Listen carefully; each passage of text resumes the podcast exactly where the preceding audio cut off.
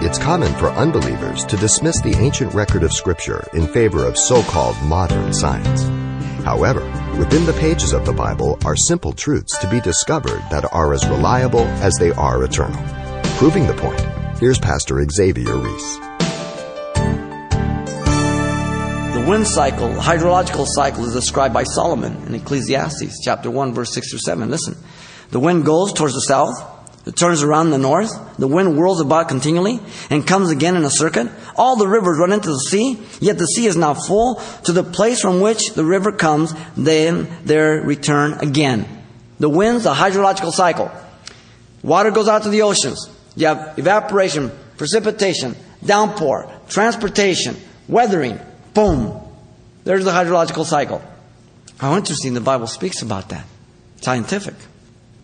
The Bible tells of the currents in the ocean which the ships follow as they sail, and their name after the man who discovered them, Coriolis effect in Psalm 8 8.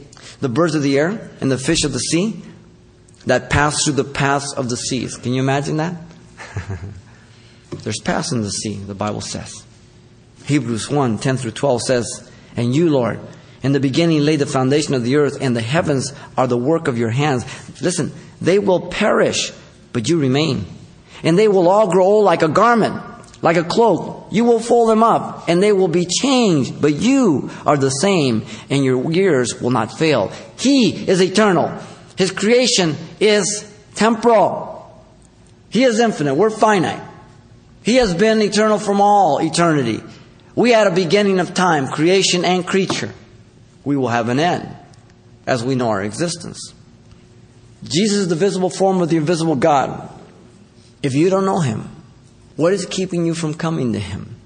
You've seen the stars plenty of times, the sun, the moon. You've seen the evidence of God all around you. Psalm 41 and 2 says, The fool has said in his heart, There is no God.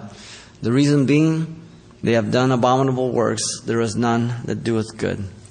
And even as Paul says, because that when they knew God, they glorified him not as God, neither were thankful, but became vain in their imaginations, and their foolish hearts were darkened. Professing themselves to be wise, they became fools. Romans 1 21 through 22.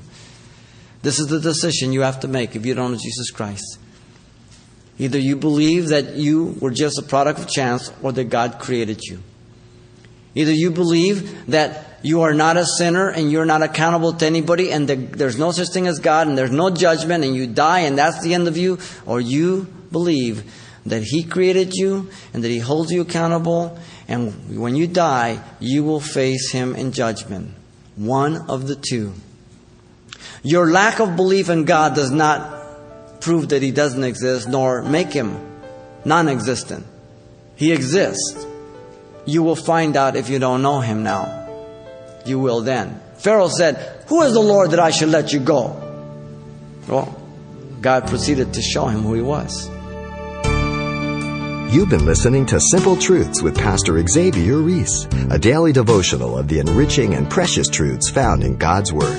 CD copies are available of the studies you hear each day on our broadcast simply by calling 800 651 8352 or log on to calvarychapelpasadena.com for information on various other messages from Pastor Xavier. There you'll also get information on our weekly services, announcements, even hear this program again at the radio listings link.